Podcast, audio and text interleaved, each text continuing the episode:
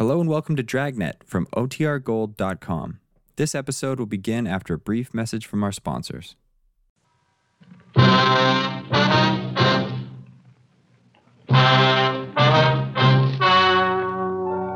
story you are about to hear is true. The names have been changed to protect the innocent. Fatima Cigarettes, best of all king size cigarettes, brings you Dragnet on both radio and television.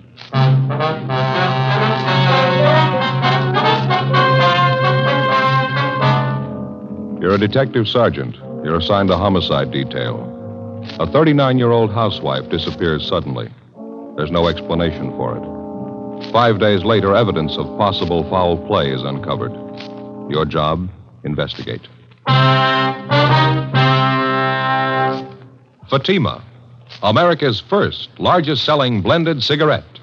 Now, best of all king size cigarettes. Prove it yourself today. Compare Fatima with any other king size cigarette. One, Fatima's length filters the smoke 85 millimeters for your protection. Two, Fatima's length cools the smoke for your protection. Three, Fatima's length gives you those extra puffs, 21% longer than standard cigarette size. And in Fatima, you get an extra mild and soothing smoke, plus the added protection of Fatima quality. Definitely the best quality in its class, but the same price as the cigarette you are now smoking. Buy Fatima in the bright sunny yellow pack. Best of all king size cigarettes.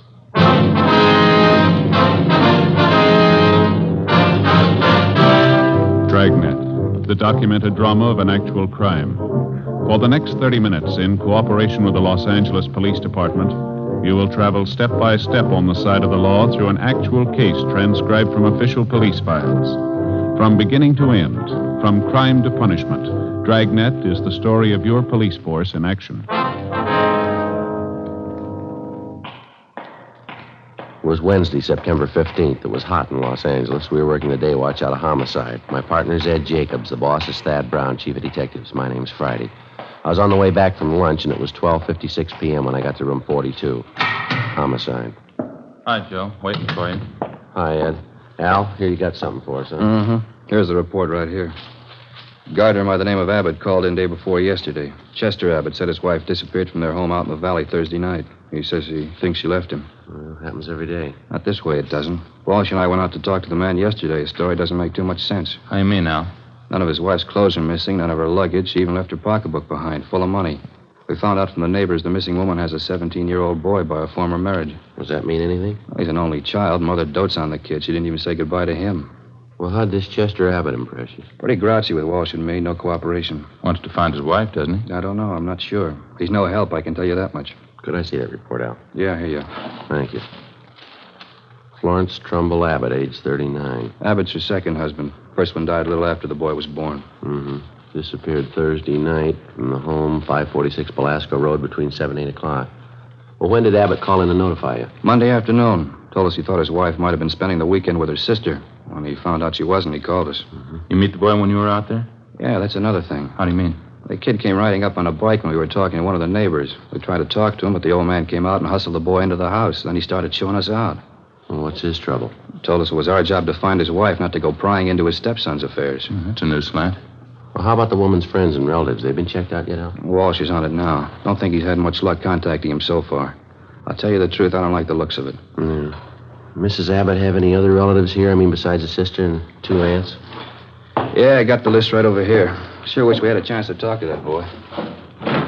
Notice anything else out of the way about Mr. Abbott, Al? Well, I don't know. Here's that list, Joe. Oh, thank you. Abbott was upset, all right. I don't know, though. He didn't exactly strike me as reacting the way a normal man reacts when his wife's disappeared. Well, how about a copy of this report? You got one to spare? Yeah, sure. Just a minute. Yeah. Missing persons, Bargetti. That's right. This is Bargetti speaking. Who's that? Oh, yeah. Yeah, sure. About what? All right, good. Four o'clock? Fine. All right, son. Goodbye. Well, that was the boy I was telling you about, Mr. Abbott's stepson. What do you want? He wants to talk to us. Sounded worried. About his mother? He thinks something's happened to her. In police work, missing persons detail is not a department separate in itself. It's organized as a part of homicide division. When the possibility of homicide arises in the course of handling a case, Missing Persons immediately turns the matter over to homicide officers for investigation. When we got the call from the Abbott boy, we automatically took over. According to Al Bargetti, the boy said he suspected his stepfather and he didn't want him to know of any meeting between him and police officers. At 3:15, Ed and I left the office and drove to the meeting place designated by the boy, the Dairyland Fountain and Coffee Shop near the corner of Fairfax and Hollywood Boulevard. We got there at 3:50 p.m. At 8 minutes past 5, the Abbott boy still had not arrived. We waited another 15 minutes and then we left and drove out to the valley and pulled up in front of the main gate to the Abbott nursery on Belasco Road. The house itself was set well back on the property, which covered about five acres of ground. The entire nursery was surrounded by a six foot chain link fence, and it looked like every available foot of ground inside was planted with some kind of flower or shrub. Mr. Abbott met us at the gate. He had three full grown mastiffs with him. He held them on a chain. Yes, what do you want? Police officers. You Chester Abbott? That's right. What do you want? Well, if you can get those dogs quiet for a few minutes, we'd like to ask you some questions. Pretty busy now. Can't you come back tomorrow? No, it's important, Abbott. We'd like to talk to you now. All right, if you have to. Fast, time. Get down there. You two, Joe. Quiet. I said quiet. All right. Now, what do you want? Mind if we come inside, sir? These watchdogs of mine are pretty vicious. We can talk here at the gate. All right, we've been assigned to look into your wife's disappearance, Abbott. This is my partner, Sergeant Jacobs. My name's Friday. Mm-hmm. Find out anything about my wife yet? Nothing definite, no. Thought maybe you could help us. Mind telling us exactly what happened the night she disappeared? What do you mean, what happened? Well, when did you see her last? When did you first notice she was gone? Well, we had dinner Thursday night about 7 o'clock, then I laid down for a nap. Florence went out on the front porch for some air. I woke up a little before 8 o'clock and went outside to look for her. She was gone. No one saw her leave, Mr. Abbott? Not that I know of. Maybe one of our neighbors. You can ask them. They seem to know everybody's business. How about your stepson? Wasn't he home Thursday night? Bruce? No, he went out to a show with some other kids. When did he get back from the show, you remember? About 10 o'clock, I think. Why? Where's the boy now, Abbott? Who are you looking for? My wife or stepson? Both of them. Where is he? Gone. I took him over to my sister's in Alhambra. He'd been feeling bad since his mother disappeared. Figured the change would do him good. Well, when'd you take him over to your sister's? This afternoon. What's that got to do with it? I'd like to talk to him. No, you can't. You won't allow it. The boy's too upset right now, and I can't allow it. I'm afraid you're going to have to allow it, Abbott. Listen, mister. You can get off this property right now if you're going to get fresh with me. No cops are giving me any sass. Get down there, honey. Quiet. Nobody's giving you sass. We want to talk to your stepson, that's all. He might be able to give us a lead on the whereabouts of your wife. And I say you can't see the boy. You've been looking for Florence for a week, and you haven't found a thing. I'll get somebody else to look for her. It's my business anyway, nobody else's. It's our business if anything happened to her. What are you talking about? You better get your coat, Abbott. Like to talk to you downtown. Come through that gate, and I'll let these dogs go. We'd hate to shoot him, mister. Wait, what are you trying to prove, anyhow? What do I have to go downtown for? I'll tell you when we get there. Now get your coat. Chester Abbott turned, made his way up the path and into the house. A few minutes later, he came out, closed the gate behind him, and got into our car. On the way back downtown, he talked pleasantly about the weather, the nursery business, and his dogs. When we got to the office, we found out the reason for his sudden change in temperament. His lawyer was waiting for us at the door. We tried to interrogate Abbott, but the lawyer objected to just about every question we asked. It was hopeless, and we knew it, and so did the lawyer. We released Abbott, but not before we got the name and address of his sister in Alhambra, where the stepson Bruce was supposedly staying. After Abbott and his lawyer left, Ed and I signed out of the office and drove to Alhambra to check on the boy. Bargetti sure had this one pegged. Real sleeper. Yeah. Like to know how the stepson missed that date with us this afternoon. The boy called us from the house. Stepfather could have overheard him. That's possible. Sister's house ought to be along this block, shouldn't it? Hmm. Let's see. 1408. 06, yeah. Yeah, there it is. Gray Cottage, 1402. Okay, let's pull up here, huh? Right.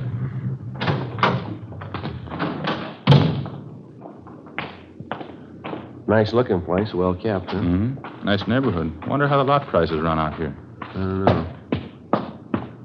I'll get the bell.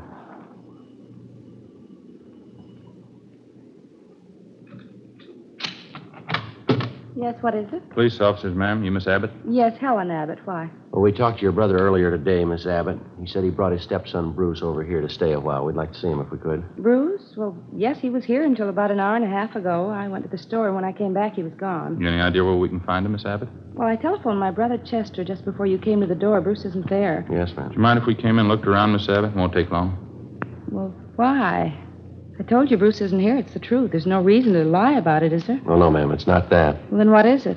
No reason for me to lie to you. How about your brother? We went in and looked the house over from one end to the other. There wasn't a trace of the boy. We drove back to the Abbott nursery and satisfied ourselves the boy wasn't there. Meantime, the home of Chester Abbott's sister in Alhambra was kept under constant surveillance.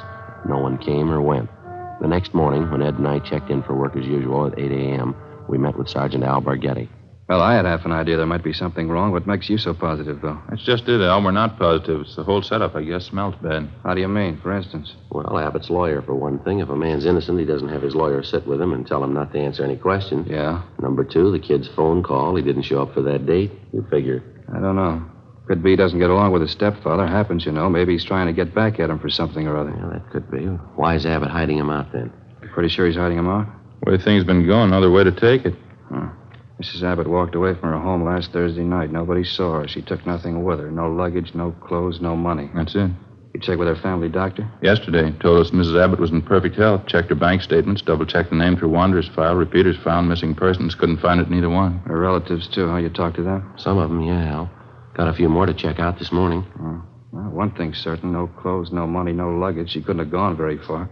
You checked all the angles, huh? Well, the sheriff's office, the jails, the hospitals. Sent out a teletype and an APB. She's been gone almost a week, and nobody's seen her. Now, how's that add up to you? Well, we got an idea. Yeah. I hope I'm wrong.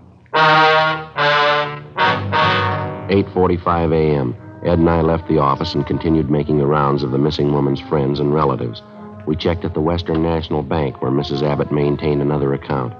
Her savings statement showed a total balance of $31,564.17.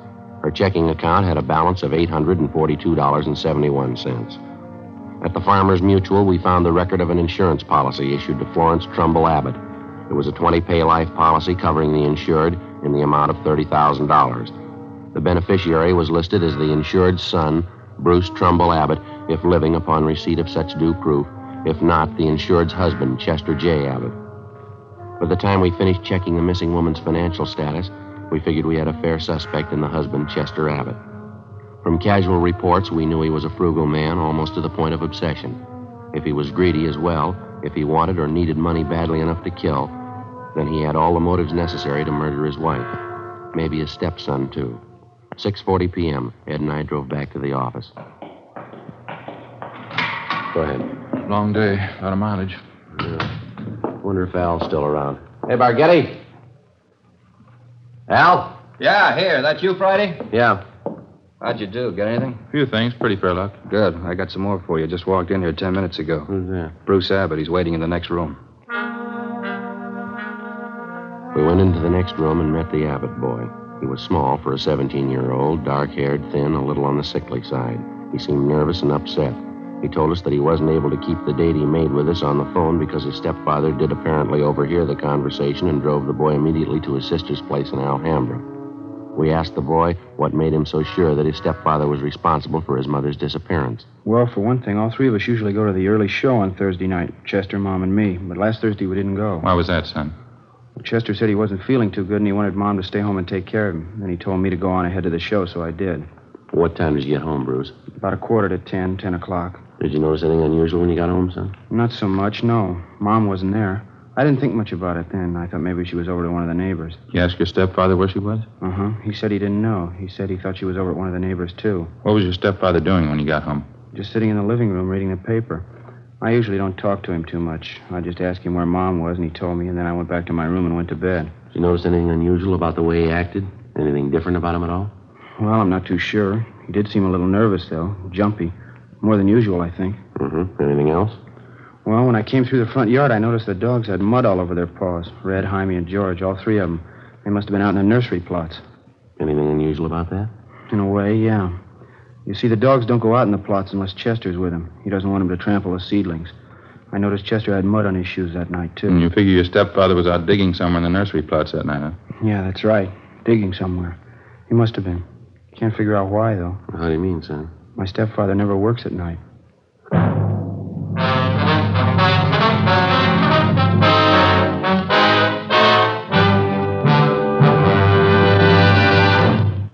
You are listening to Dragnet, authentic stories of your police force in action. Compare Fatima with any other king size cigarette. One, Fatima's length filters the smoke 85 millimeters for your protection. Two, Fatima's length cools the smoke for your protection. Three, Fatima's length gives you those extra puffs, 21% longer than standard cigarette size. And in Fatima, you get an extra mild and soothing smoke, plus the added protection of Fatima quality. To show our confidence in Fatima, we make this money back guarantee to every king size cigarette smoker. Buy a pack of Fatimas. Enjoy Fatima quality, extra mildness, and superbly blended tobaccos. If you're not convinced Fatima is better than the king size cigarette you're now smoking, just return the pack and the unsmoked Fatimas before August 1st, 1952, and we'll give you your money back plus postage.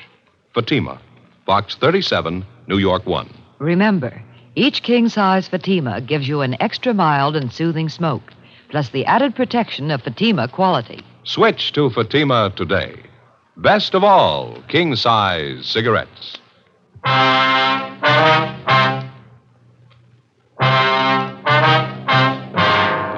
Thursday, September 16th, 7.05 p.m. We continued talking to the missing woman's 17-year-old son, Bruce Abbott. As the interview went on, it became more and more obvious that the boy and his stepfather, Chester Abbott, didn't get along at all. Apparently, the boy was jealous of him, and he was jealous of the boy. Besides his prejudice, Bruce also contradicted himself during the course of the questioning. 7.15 p.m., the interview went on.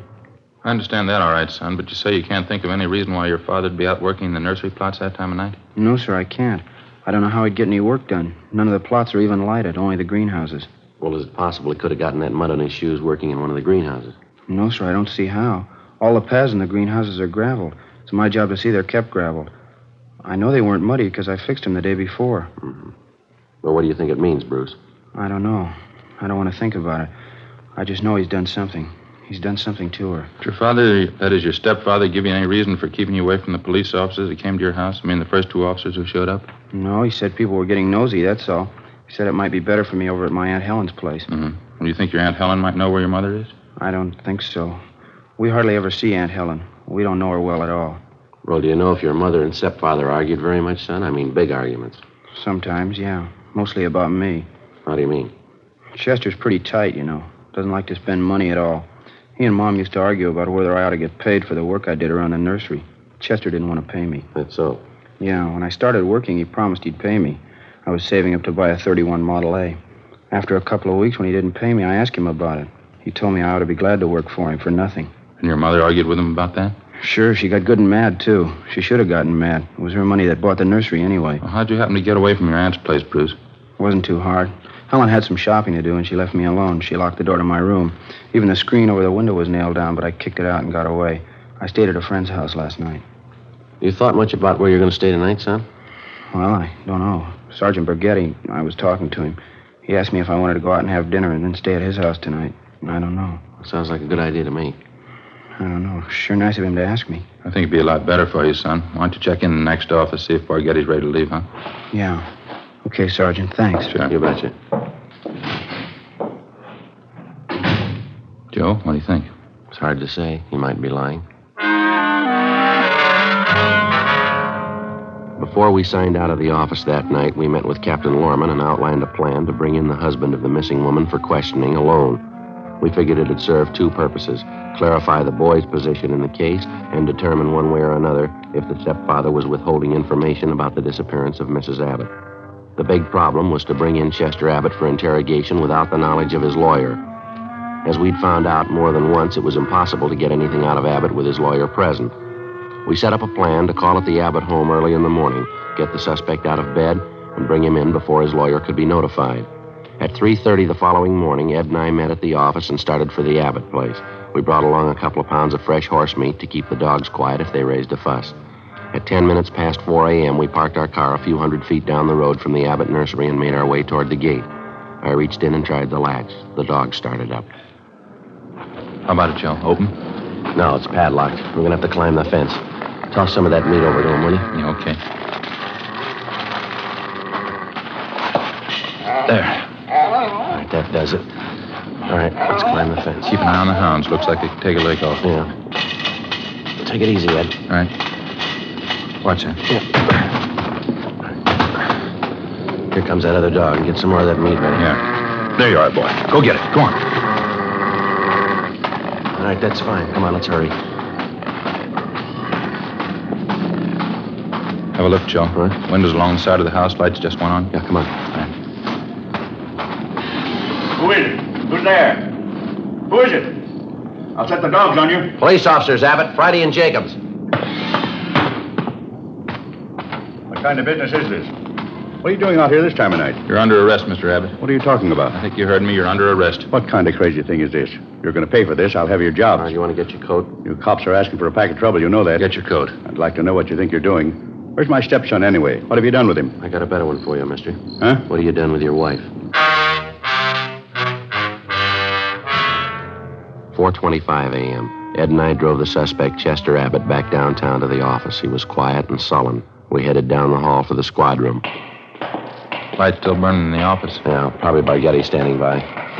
All right, Abbott, in there. You're going to pay for this. You can take my word on that. Ed, you want to take him in the office here and stay with him? I'll check with Al. Okay. All right, Abbott, inside.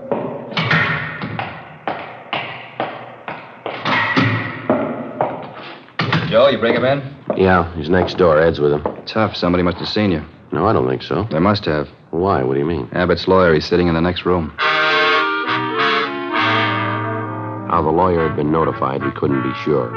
Again, we tried to question Abbott, and again, on the advice of his attorney, he refused to answer practically every question we put to him. We released him. That day, Captain Lorman assigned two men to stake out on the nursery and report on all of Chester Abbott's movements. A little after 7 p.m., just after nightfall, we tried again to bring the suspect in for questioning without his lawyer's knowledge. It didn't work. The men assigned to stake out on the Abbott place reported definitely that someone was tipping off the attorney whenever unknown visitors showed up at the nursery and drove off together with Mr. Abbott. There was nothing we could do about it. The following morning, Al Bargetti came up with a lead. Had a long talk with the boy last night. Think he came up with a pretty fair lead. How's that? The old man's responsible. We know there's only one way we'll get a conviction. Yeah? Find the body and enough evidence to tie him in. Yeah, well, where do we start looking? In a new rose bed. It's next to one of the greenhouses in Abbott's nursery. Boy tell you this? Yeah, seems to make sense. We know old man Abbott's crazy about saving a dollar. We found that out from the neighbors and the relatives. Mm-hmm.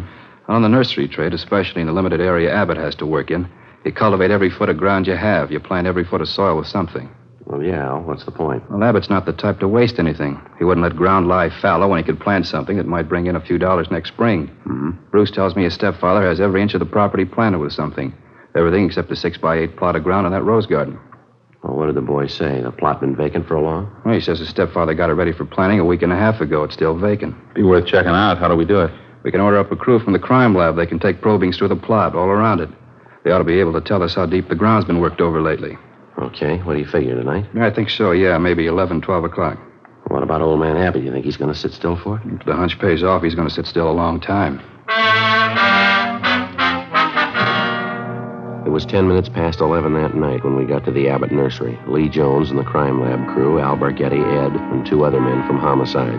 The men on stakeout told us Chester Abbott, along with his attorney, had left the house a half hour before in his car, a dark blue coupe. They hadn't returned. Ed brought along another supply of fresh horse meat for the dog, so we didn't have any trouble there. We located the vacant plot of ground in the rose bed next to one of the greenhouses, as Bruce Abbott had described it to Bargetti. The crime lab crew started probing. The ground obviously had been worked over recently, and to some depth. They started digging. Anderson, get that light over here, will you? Thanks. Joe, see anything? No. Let's keep digging. It's right over here. Yeah. You know, this is it. He wasn't taking any chances. Down a good four or five feet now, wouldn't you say? Yeah, at least that. Anderson, more light, huh? All right, let's go at it. All right, wait a minute. Yeah. A woman's shoe here. Well, come on.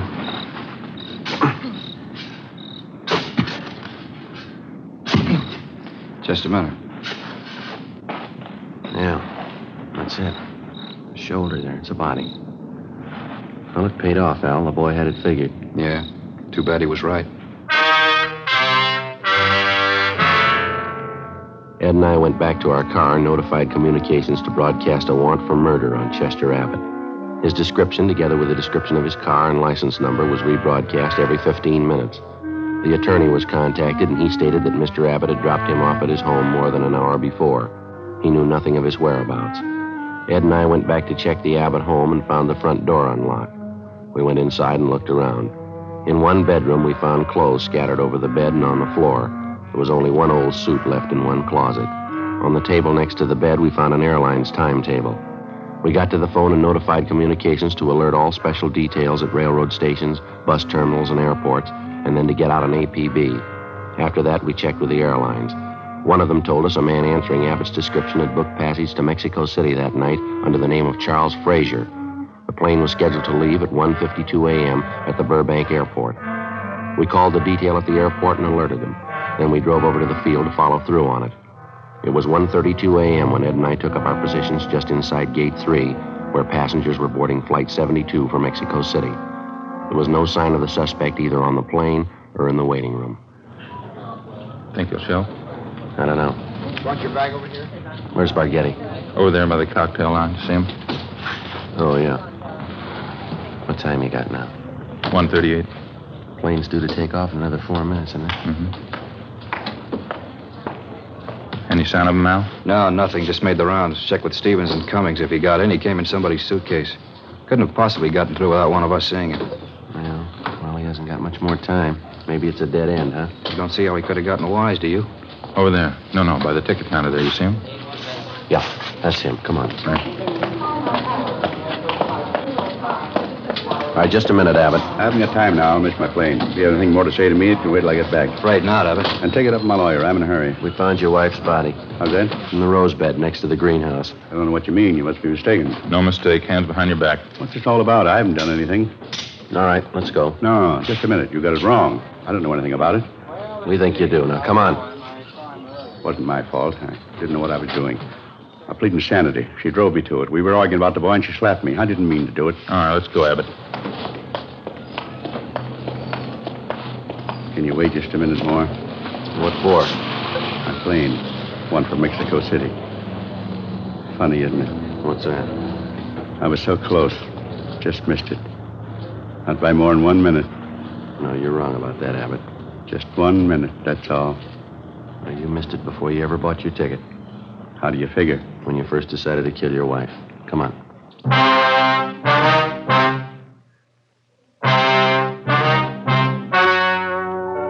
The story you have just heard was true. The names were changed to protect the innocent. On December 19th, trial was held in Superior Court, Department 89, City and County of Los Angeles, State of California. In a moment, the results of that trial. Now, here is our star, Jack Webb. Thank you, George Fenneman. Friends, I'm holding two sets of fingerprint cards. Now, on one, prints found at the scene of a crime. On the second, a suspect's taken from the files. Now, the only way in the world you can tell they're made by the same suspect is by comparison. If you'll compare Fatima with any other king size cigarette, you'll find Fatima's length filters the smoke, 85 millimeters, for your protection. Fatima's length cools the smoke for your protection. Fatima's length gives you those extra puffs, 21% longer than standard cigarette size. And you get an extra mild and soothing smoke, plus the added protection of Fatima quality. Prove it today. Buy Fatima.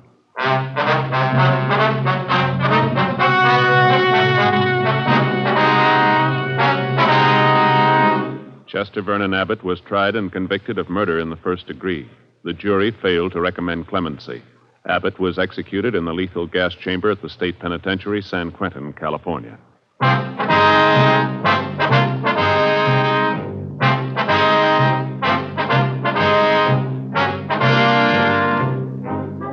Have just heard Dragnet, a series of authentic cases from official files. Technical advice comes from the Office of Chief of Police W.H. Parker, Los Angeles Police Department. Technical advisors Captain Jack Donahoe, Sergeant Marty Wynn, and Sergeant Vance Brasher.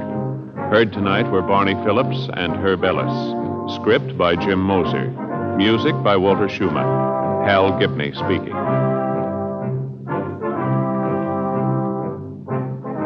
Fatima Cigarettes.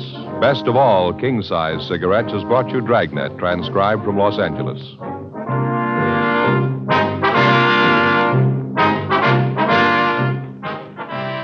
Now it's Counter Spy on NBC.